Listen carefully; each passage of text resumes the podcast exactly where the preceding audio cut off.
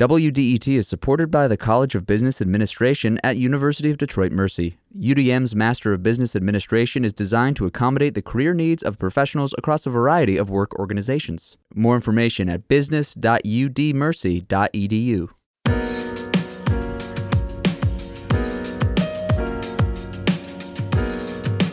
It's the Metro, your daily source for the news, arts, and culture driving Detroit and Southeast Michigan right here on 1019 WDET. I'm Nick Austin. And I'm Tia Graham. Today on the program, the last opportunity to see Detroit Leroy Foster's art exhibit at Cranbrook will be this weekend. We'll hear that story from In the Groove host Ryan Patrick Hooper. But first, on the Metro, the transition to electric vehicles has been exciting. Tesla changed the way many see EVs, and now other American car companies like Ford and GM have been following its path. But EV sales have leveled off at about 9% right now and even dipped a bit at the start of the year, and that's causing automakers to worry. Why are EV sales lagging in America, and what are car companies doing to change that? Paul Eisenstein is the editor at Headlight.News, and he's been writing a lot about this. Paul, welcome to the Metro. Hey, great to be with you. Yeah, we're happy to have you here because EVs is something I'm interested in, don't know a lot about. I suspect that shares uh, the perspective of a lot of folks out there. So let's just start from here. Why has growth flattened, and what does the slowdown look like in terms of the numbers you're seeing? Yeah, well, you you raised an interesting point a moment ago. You said it's up to about 9% of the market. That's significant. Uh, for anybody who thinks, oh, EVs aren't clicking with the American public. That's a huge percentage of the market.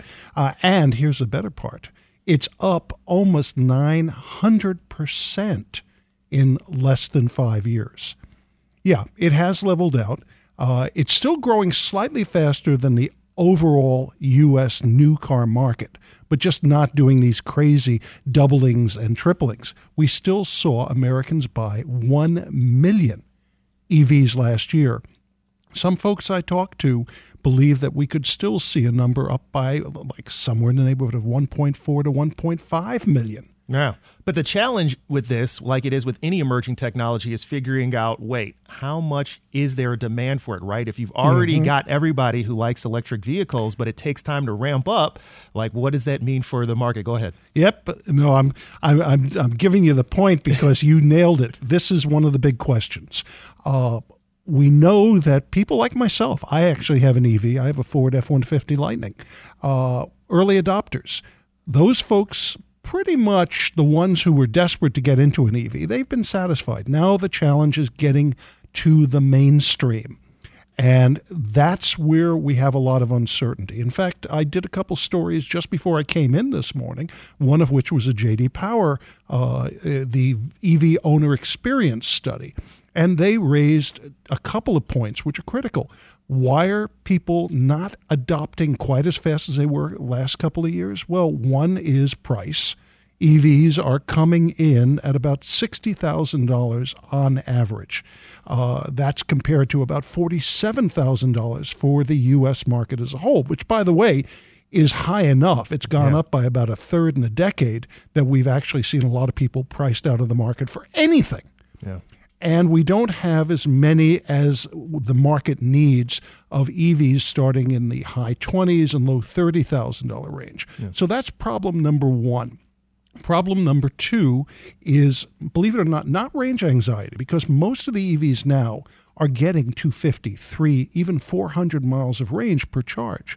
But if I want to drive up to Mackinac or I want to drive to Chicago or Cleveland or what have you, I want to know that I can get charged up along the way. And that's the second big concern. The public charging network is still on the small side. And here's the worst part about anywhere from 18 to 30% of EV chargers are typically not working. That's been one of the biggest problems.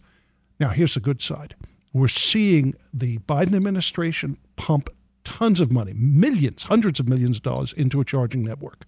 We're seeing a network of seven uh, automakers, including GM, Ford, uh, BMW, Kia, Hyundai, Mercedes. I think I got most of them.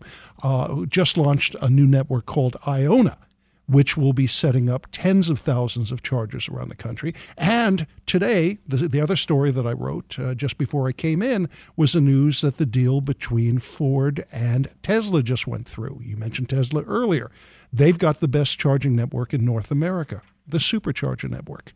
And going forward, uh, as of today, uh, Ford EV owners like the Lightning and the Mach E will be able to plug in and charge at Tesla superchargers. That doubles the number of chargers around the country that they'll be able to use. And better yet, the Tesla network is really reliable hmm. compared mm. to a lot of the other competitors out there. Well, that's good to hear. And so that might allay some concerns. But in the meantime, right, uh, the way factories work, as I understand it, you can't just turn them off and turn them on, right? So if you're ramping up thinking there's going to be a lot of demand and you're not seeing it, that puts a lot of pressure on these car companies in terms of their manufacturing for these items. Absolutely. So what are you seeing there? Are, do they think they'll be able to ramp up in time to make that need? Are people switching from EVs now to hybrids because they're concerned? What are you seeing in the market? Well, let's let's we'll get back to the hybrid issue in a minute. Let's talk about the factories. Uh, yeah, Ford had originally almost uh, what was it uh, sextupled the capacity of their EV center in Dearborn, where they build the F one fifty Lightning. Uh, they increased it to a potential capacity of 150,000 of them a year. Uh, the reality is they'll be lucky if they hit 50 or so this year. So they dropped one of the two shifts that they had running there they can get it back later on, but right now they had to cut back. Uh, Ford has delayed about $11 billion in spending on EVs. It's not mean it doesn't mean that they're stopping it. They're just delaying it uh, for a while uh, to try to let the market catch up. General Motors, you may recall hearing a few months ago that they decided to push back by more than a year, opening or reopening the factory up in uh, uh, Orion Township uh, where they were going to build a whole bunch of EVs. So we're seeing manufacturers cut back or delay, and let's get back to the the uh, hybrid issue. We have seen regular hybrids like the Prius increase tremendously. They're actually at or slightly above the market share of EVs right now. Uh, what the industry seems to be betting on is that they can make even more of a, a market for what they call a bridge technology, plug in hybrids. And for those who aren't familiar with it, and it's surprising how many people don't know what all these electrified vehicles are. Yeah. Plug in hybrids have a small battery pack, typically capable of letting the vehicle operate from anywhere from about 25 up to more than 50 miles in pure electric mode. That's enough for most people to do their commutes or daily chores in pure electric mode. Uh, in fact, you probably know the name Celeste Headlee, who has been with NPR for many, right. many years. Yeah. Celeste uh, owns, I'll bring her up here because she's a big fan of plugins. And uh, she told me recently that she can go a month or more before you, she uses a drop of gasoline. Mm-hmm.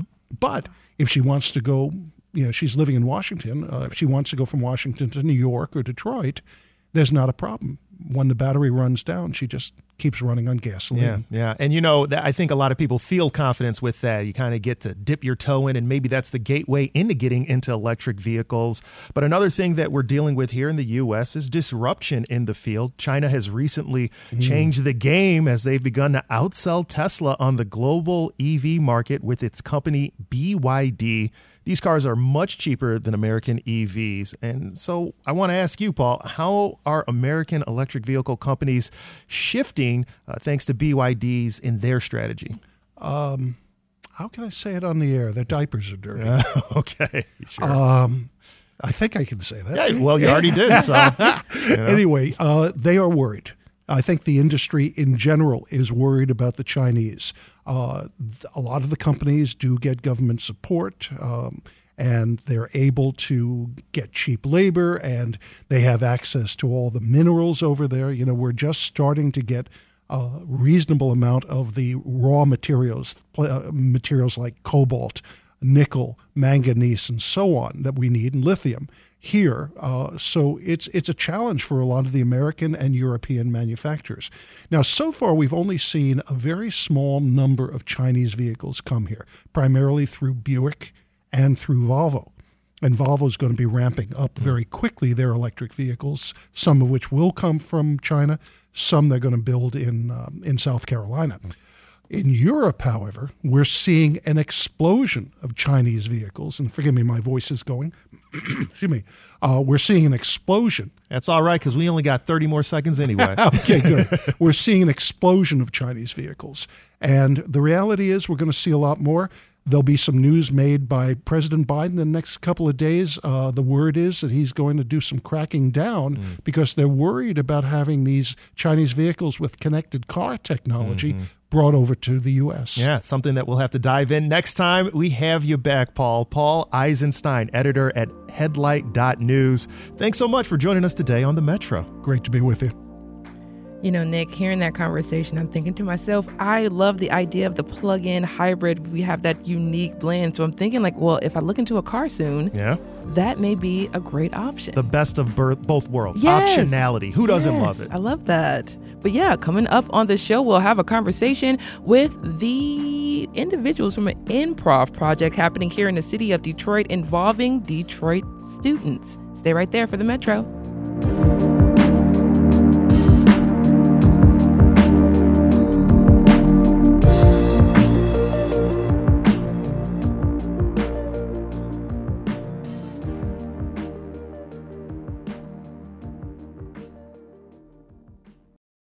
WDET is supported by the College of Business Administration at the University of Detroit Mercy. UDM is offering a new Master of Science degree in ethical leadership focused on sustainable, ethical, and inclusive problem solving. Admission is open to qualified applicants with a bachelor's degree in any field. Course selection is flexible, with no prerequisites, four required courses, and six electives. Learn more at business.udmercy.edu.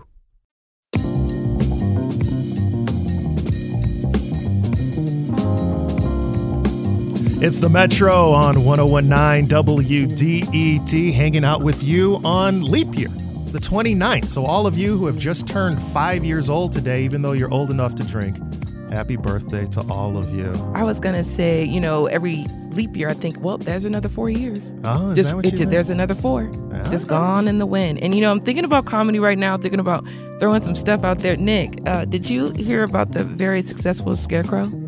Uh, no, I hear about nothing. Please tell me, Tia. He was outstanding in his field.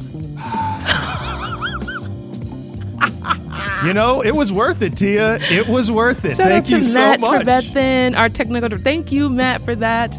But speaking of comedy, the Detroit Creativity Project is a nonprofit fund founded by performer actor Marc Evan Jackson. The Detroit Creativity Project aims to foster creative expression among teens and young people while revitalizing and reintroducing sketch comedy to Detroit. Jackson uh, chose Detroit out of all places because actors, performers, creative artists, in one way or another, credit Detroit for their start in the business. This year, the Student Showcase features performances by students from nine Detroit public schools participating in the Improv Project, which is Detroit Creativity Project's free public school program and workshop series created for Detroit students.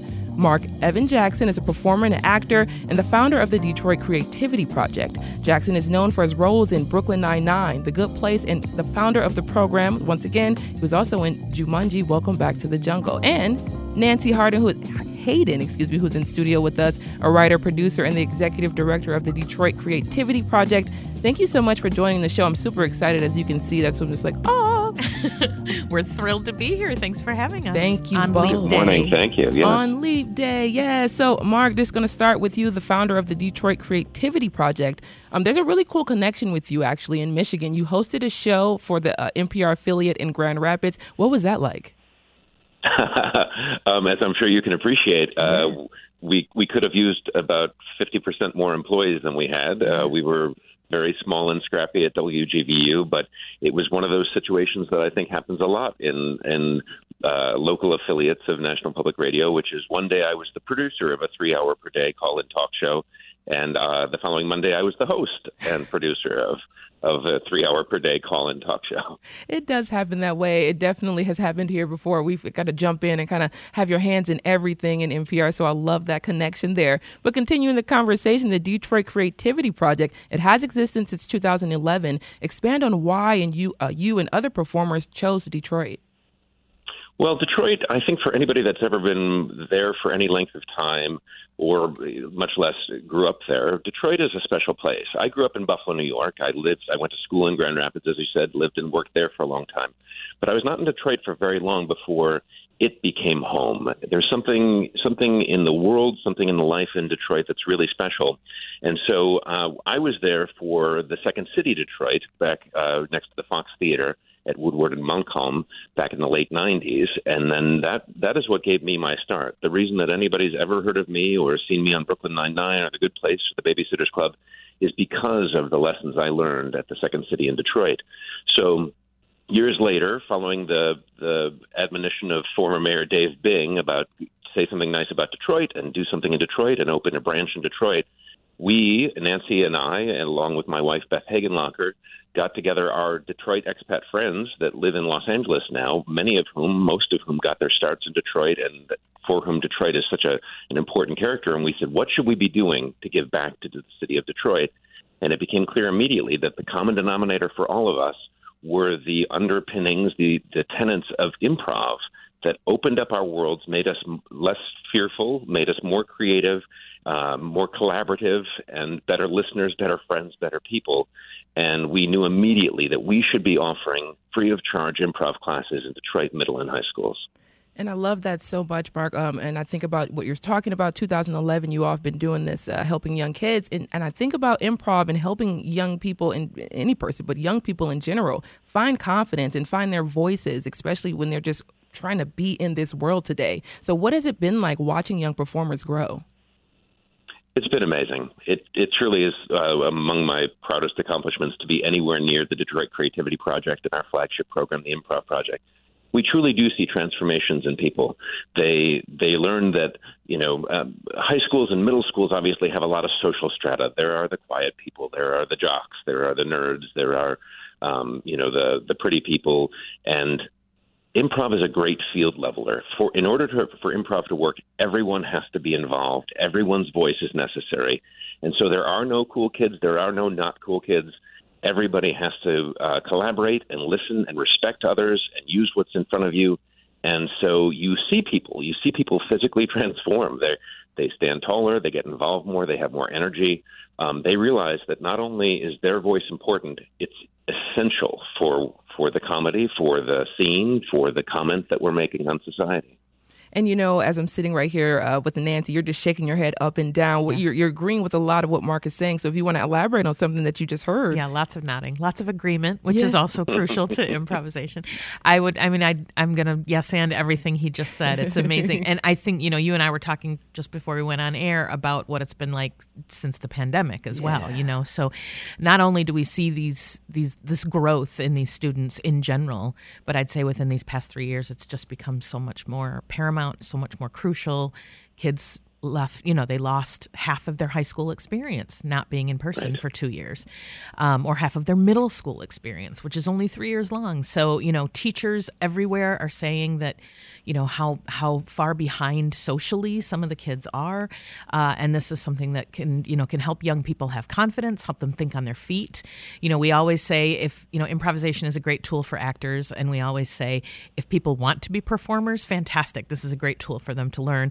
But i'm just as happy if somebody uses their improv training to nail a job interview one day or make a presentation at work you know and in all the years that mark and i and so many of our friends have taught improv to adults we've heard from people over and over again say that they're it's it's helped them become better parents, better partners, better you know attorneys, uh, real estate, anything that you do where you have to talk or you know which we're improvising right now. Exactly, you know? that's what we do in these creative fields in these creative spaces. And, and, Nancy, just sticking with you, I think about of course the curriculum and adding this into the schools. What was it like developing this uh, uh, this program yeah. in such a unique way that you're teaching improv? Well, Marc mentioned all of our friends who have been you know such a huge inspiration for the program, and we are so lucky to know so many brilliant improvisers and to be able to pull from their minds.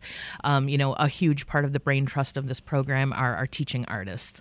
They have a vast, you know, level of improv experience. Many of them were students or performers or directors in their own right back in the Second City days, and everybody again collaborated, kind of came together to help create this this curriculum, and you know, and now we've been we've been able to even expound upon that, and we've created more of an improv to sketch uh, satire. We call it our 201 curriculum, and that's become hugely, hugely successful as well. And um, that's amazing to to help young people use their voice to satirize the world around them, which is what we we were so fortunate to get to do at the Second City. Um, we got to write our own sketches and perform them. And you know, when you're working there in your early 20s, it's like, wait, I can write whatever I want and say whatever I want on this stage. And you know, to watch, you know, we were talking earlier about mm-hmm. the TikTok generation yeah. now. You know, so improv is also used as a tool to create satire. Um, and so these kids are actually getting to learn to you know use their voices to speak out for social change and the things that matter to them in the world. They are really good at it too. Tiktok really just takes the cake for me. But my last question to both of you is just of course about the upcoming event that's happening. It is happening i believe march 16th from 2 to 4 p.m uh, so just give us a rundown both of you. Just talk about the day and, and what we're going to see I'll go first. Sure. The um, the the our annual student showcase at the Detroit Public Theater is, has always been one of my favorite events.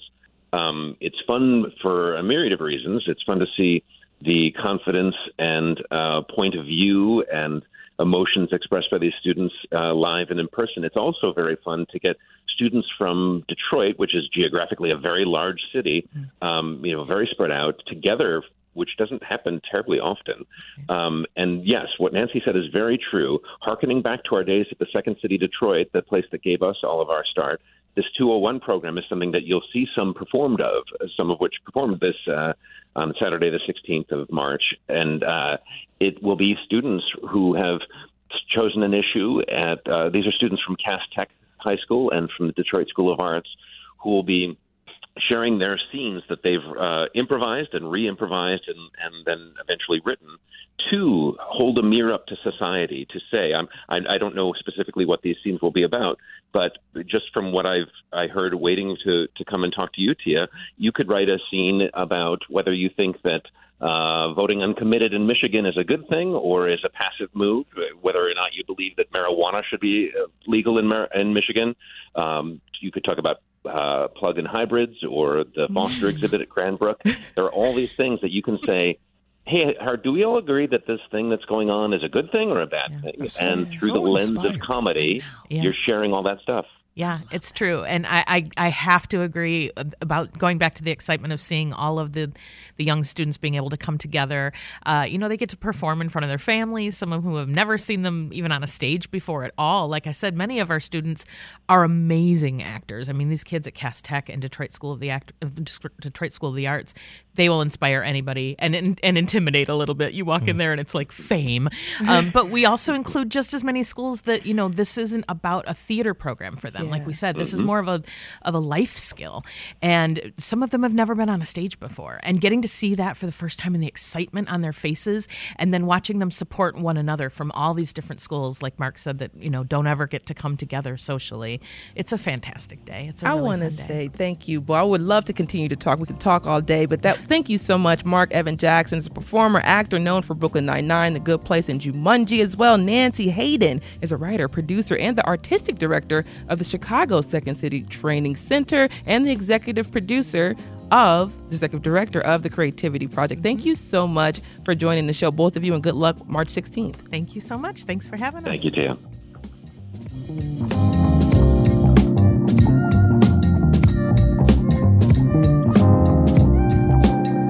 This is the Metro on 1019 WDET, and coming up, we'll hear about how an old Detroit painting was recovered and how it's being honored at Cranbrook's Art Museum.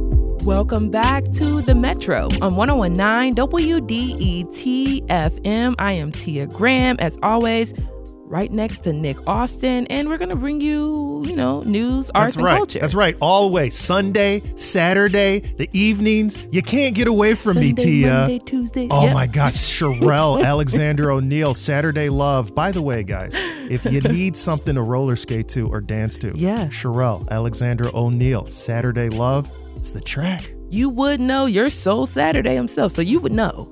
You would know. But we do have a really, really inspiring story that's coming up next, Nick. Oh, yeah, and I'm looking forward to this one too because this January we really did have a pretty groundbreaking event that happened here in uh, Michigan because Michigan's first LGBTQ senior center opened in Ferndale. Located on West Nine Mile, advocates hope the opening can be a significant step forward in addressing the unique needs of LGBTQ uh, elders, providing them with safe and welcoming services. I started my conversation speaking with Angela Gabridge, who's the executive director of MiGen, to learn more about MiGen's mission. MiGen is Michigan's only 501c3 nonprofit exclusively dedicated to the needs of LGBTQ plus older adults and those who care for them. Uh, the organization has been around now for about 15 years. Um, sometimes other under other names. Formerly, the organization was known as Sage Metro Detroit, which sort of came about from the merger of a couple smaller, um, more grassroots community-led organizations. Um, and now we are a staff of 10 full-time folks and some part-time and, and other support for the organization. And we are invested in lots of things, trying to make trying to make life better for the community. Yeah, this sounds real interesting to me because you would have, I think we would expect support groups for LGBTQ plus, and then you would have support group for seniors. But MiGen seems to be merging these. Is there anything unique about the members that you serve that wouldn't be fit in one or the other bucket? That's why you guys uh, do what you do. That's a great question. And the answer is yes. You know, this is a group that has had some very unique life experiences, um, both in a positive sense as well as some unique challenges that may be different um, to younger members of the LGBTQ community, as well as different experiences for many of their peers among, you know, the older adult and, and senior set of individuals. And so um, they have very unique needs, challenges, experiences, and it's wonderful to be able to offer um, unique services and spaces for them to gather with their peers. Before we get into the senior center itself, you mentioned unique challenges. Do you have any stories or anything that you can share from your experience or what people have told you that you've worked with?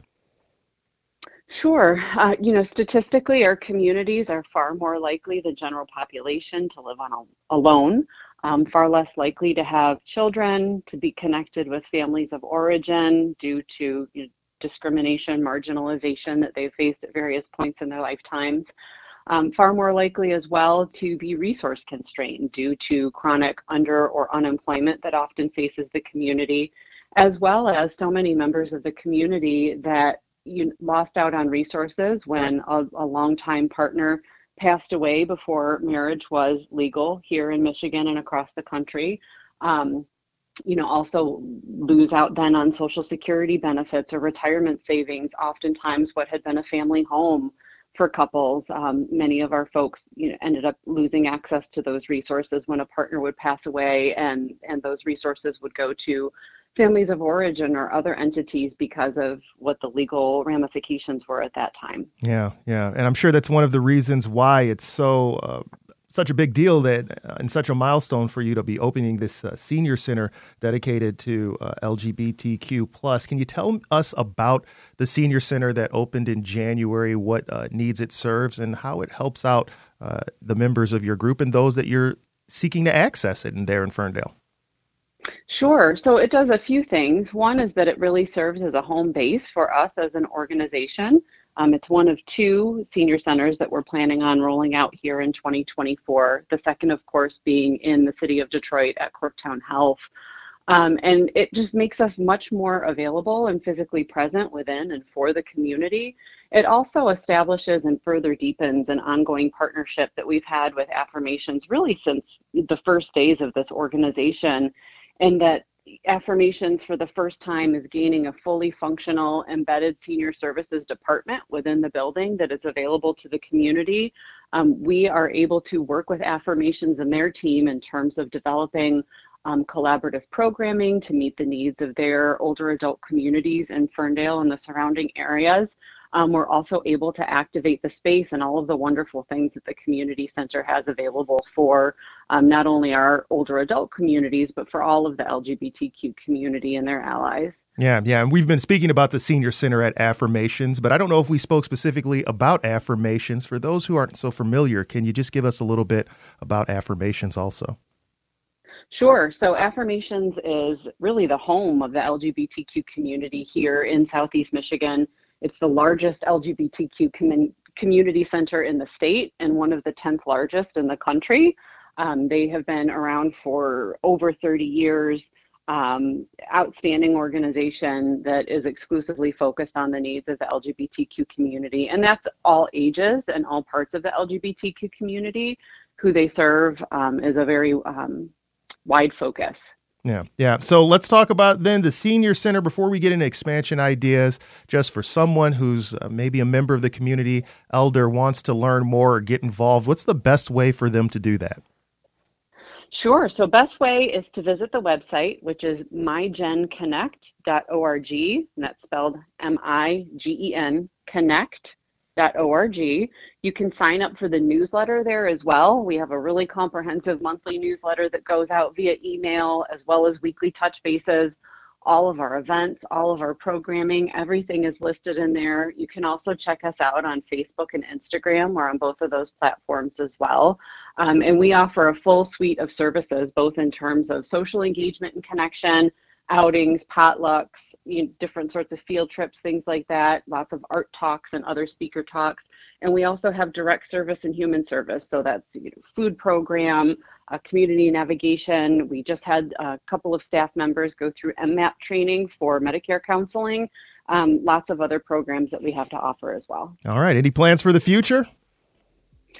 Always plans for the future. We're really excited to be bringing this to Detroit as well in Corktown. Um, we are looking at assessing the housing needs of our older adult community here in Southeast Michigan and around the state, and really looking at ways that we can support other LGBTQ organizations as well as aging care providers around the state and working with LGBTQ, LGBTQ plus older adults. That was Angela Gabridge, Executive Director of MiGen, Michigan's LGBTQ elder Network, Elders Network discussing the opening of Michigan's first LGBTQ plus senior center in Ferndale. And this is the Metro.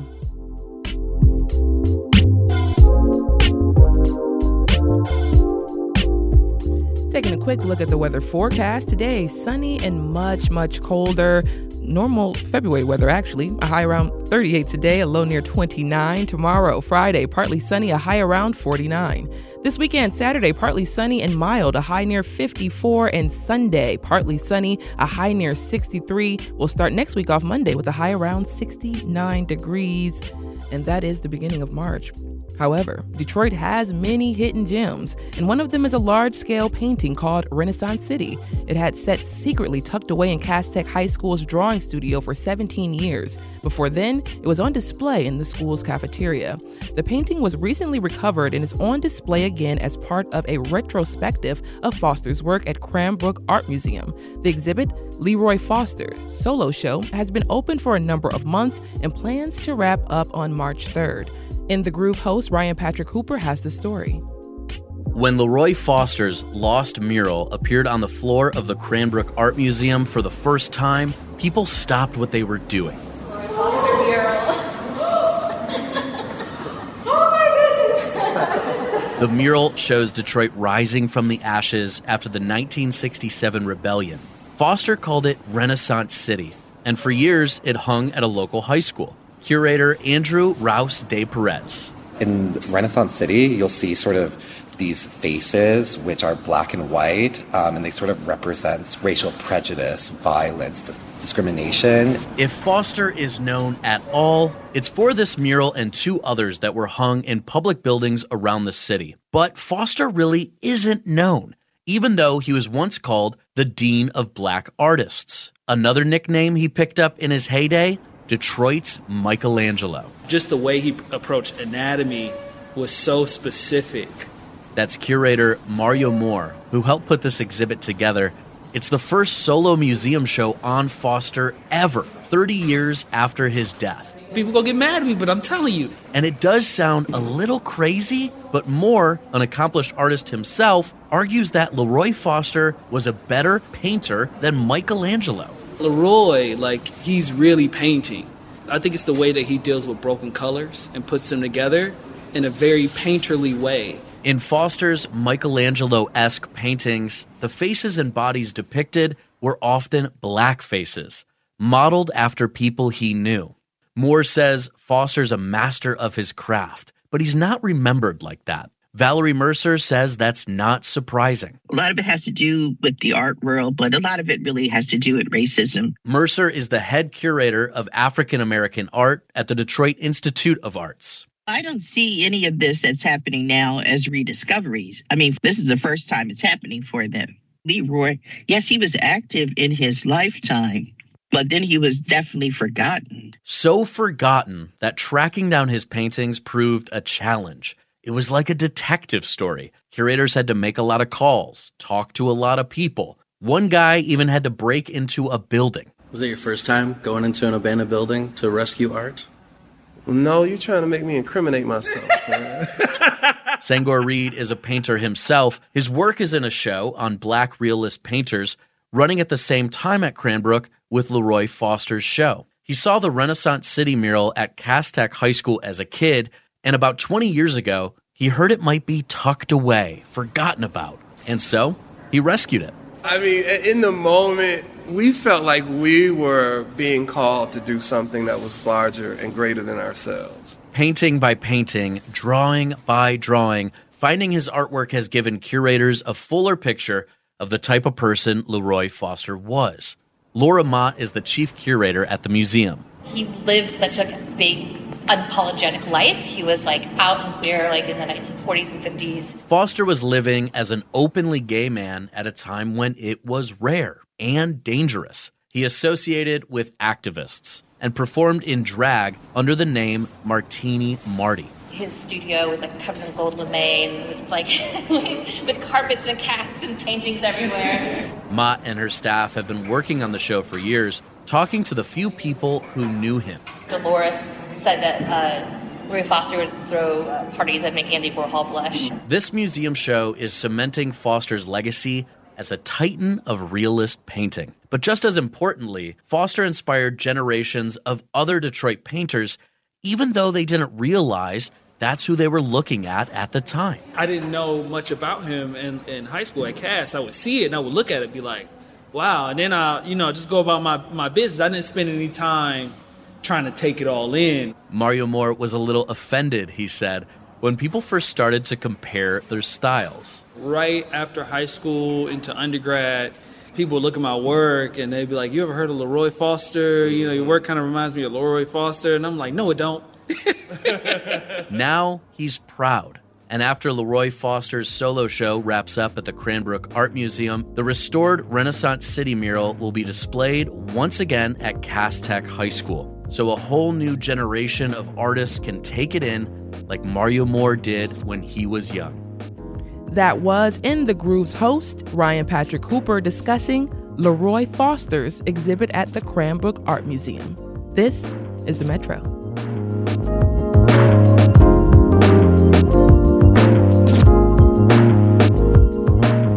Coming up, Michigan's Redistricting Commission is gearing up to resubmit new maps to a federal court after a federal lawsuit deemed the first maps unconstitutional. But first, today is leap year, mm. and I'll let you know a little bit more about it. Got that history for you because leap years were first introduced by Julius Caesar. The concept of leap years was first introduced to the Julian calendar over 2,000 years ago. The calendar added an extra day to February every four years to keep the calendar year synchronized with the astronomical year. And while leap years generally occur every four years, there are exceptions. Years divisible by 100, for example, are not leap years, unless they're also divisible by 400. For example, the year 1900 was not a leap year, but 2000 was. Mm, math. Leap years help keep our calendar in sync with the solar year. A solar year, also known as a tropical year, is the time it takes for the Earth to complete its orbit around the Sun. It's about 365.2425 days long. By adding an extra day to the calendar every four years, we keep our calendar aligned with the solar year. Not perfectly, though. Because leap years add an extra day to the calendar, they can shift the dates of holidays. For example, Easter Sunday can fall on different dates in leap years compared to non leap years. This is because Easter is calculated based on the vernal equinox and the phases of the moon, which can affect the extra day in February. That's right, Tia. Basically, you don't want it to feel like summertime in February, I guess, unless you live in Michigan. or unless you're going through some type of weird. What does it matter? The seasons weird. are all out of alignment, but that's okay. What yeah. is in alignment? The Metro always. And coming up, like I said, we'll hear about the makings of a new potential state house map in southeast Michigan and why some Detroiters want to change our maps when we return.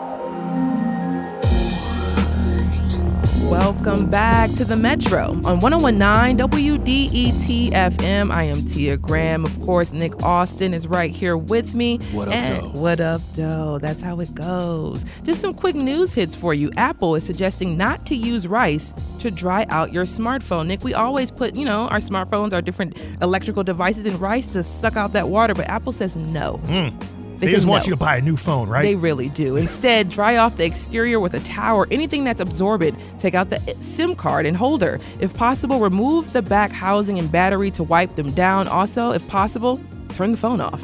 iPhones can't be disassembled, so Apple recommends tapping it gently against your hand with the connector ports facing down so liquid can flow out, aka they want you to buy a new phone. Yeah, I mean, right? I mean, they say that will work, right? I I remember when I could change the battery on my phone. Hey, how about that instead of getting a new one, man? Remember the old good days of that? I miss them. Flip phone slap down. Just another quick uh, story, an update for those. Chrysler is recalling 330,000 Jeep Grand Cherokees because of a possible problem with the steering wheels. Models affected are from the 2021 through 2023 model years, and the National Highway Traffic Administration says two parts could separate, causing the steering wheel to fall out. Dealers will replace the parts for free, and affected owners will be notified by mail. So that's pretty serious. So if you do have one of those vehicles, just be yeah. on the lookout. And another thing that's very serious is our state maps. They're so important to what we do in terms of representation uh, with our political bodies, and there are arguments all over the place, one way or the other, on the best way to do it, the fairest way to do it. It can be a challenge. One of the reasons why we are back looking at Michigan's Redistricting Commission, which is submitting a new state State House map, which will be reviewed by a federal court. The proposal, known as Motown Sound E1, combines some Detroit districts with its suburbs, but not to the extent that the state's current House maps do. Detroiter Natalie Bieniemy is a plaintiff in the federal lawsuit challenging the maps in court. She spoke with WDET's Russ McNamara about why she decided to challenge the maps. What happens with redistricting, once that result is in, it lasts for over 10 years. And so I was looking at who's going to represent me in the city of Detroit and are my best interests when it comes to. Um, you know, housing, when it comes to water, when it comes to issues of redlining with insurance. Um, it's very challenging to live in the city of Detroit, and when my car note is the same amount as my insurance payment. And when you look at folks like uh, former state representative Sherry Gay Dagnogo and others who have talked about our no fault insurance here in the state and how it is a financial struggle for many people who live in the city. It made me become more interested in who will then take my interest as an individual and talk about those things in the legislature, which leads us to what's happening right now. So when you see that we have, we went from having three to four uh, representatives from the city of Detroit in our um, in our Congress to zero it lets you see that black representation doesn't matter to the people here who make the decisions. So, how can we make things happen where we can see people who look like us, who understand the issues in our community, really best represent the people of the city of Detroit? Well, they need to be people from Detroit. Well, when we start making those lines go from the city of Detroit to Oakland County and then also to Macomb County, it creates a, a, a narrative and a situation where people cannot win. We see people who have struggled and tried to win, like uh, former state representative uh, Lamar Lemmons just spoke of in his race. You go through and then trying to get uh, support from those individuals. They, they won't let you come to their doors. People take out their guns.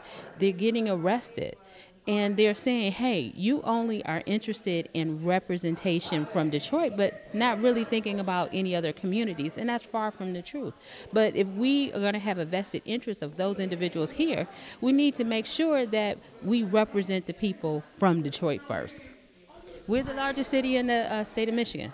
What do you say to someone like Helena Scott, who does have a district that goes across Eight Mile uh, and still represents the city of Detroit?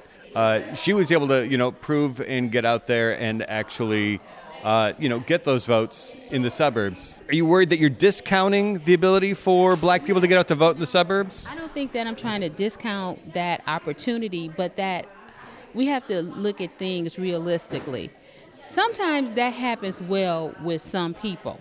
However, that does not mean it will happen and be true for all. And right now, if we look at the way that the maps are made, they're not really intrinsic to making it work for the current masses of people who will futuristically run for office. They will not be able to win. And that's one of the reasons why I became a plaintiff in the lawsuit, is because black leadership matters. And we need to look at what's going to happen next for our future leaders for the city of Detroit. That was WDET's Russ McNamara speaking with Detroiter Natalie Bieniemy about a possible new State House district map in southeast Michigan. This is the Metro, your daily source for news, arts, and culture, driving southeast Michigan, where I am Nick Austin, joined by, I guess, the, the, the vehicle, the machine, the motor, the engine, Tia Graham. You know, you know, we got to try to have that energy going. Sometimes I'm hybrid. Yeah. And sometimes I'm gas powered. There it is, right? Yeah. But I think that our friends with the big three automakers would say, hey, each get significant power, all right? Don't discount diesel versus gas Mhm. versus hybrid Exactly. versus EV. They all got that power, is what they would say. They would all say, yes, they would. They want us to buy all of them, all the options they have. So that's I'm, I'm I'm here for that. Okay, I'm here for that.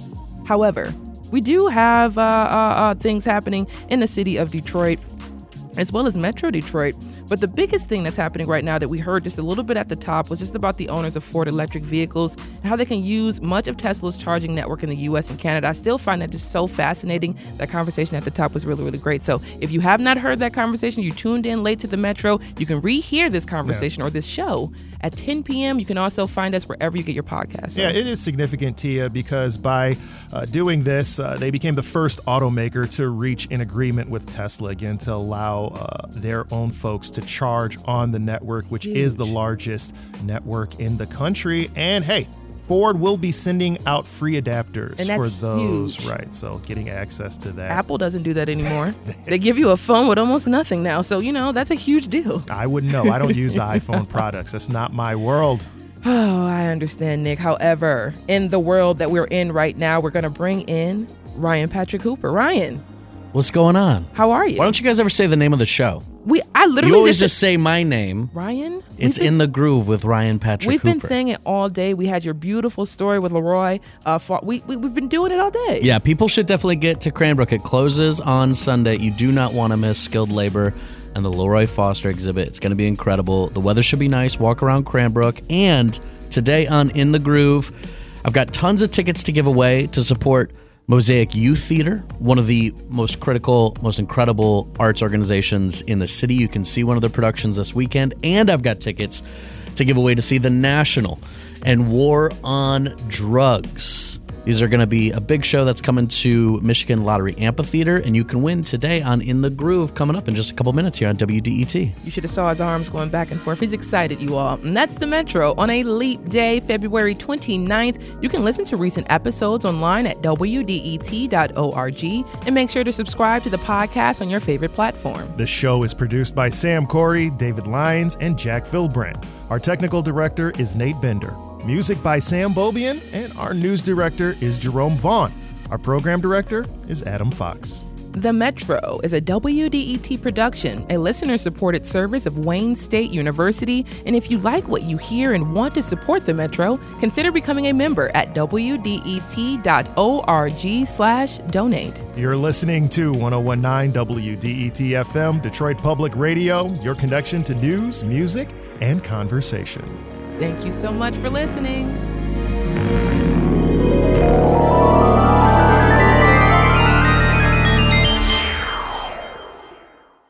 WDET is supported by the College of Business Administration at University of Detroit Mercy. UDM is offering a new master's degree in ethical leadership focused on sustainable, ethical, and inclusive problem solving. More information at business.udmercy.edu.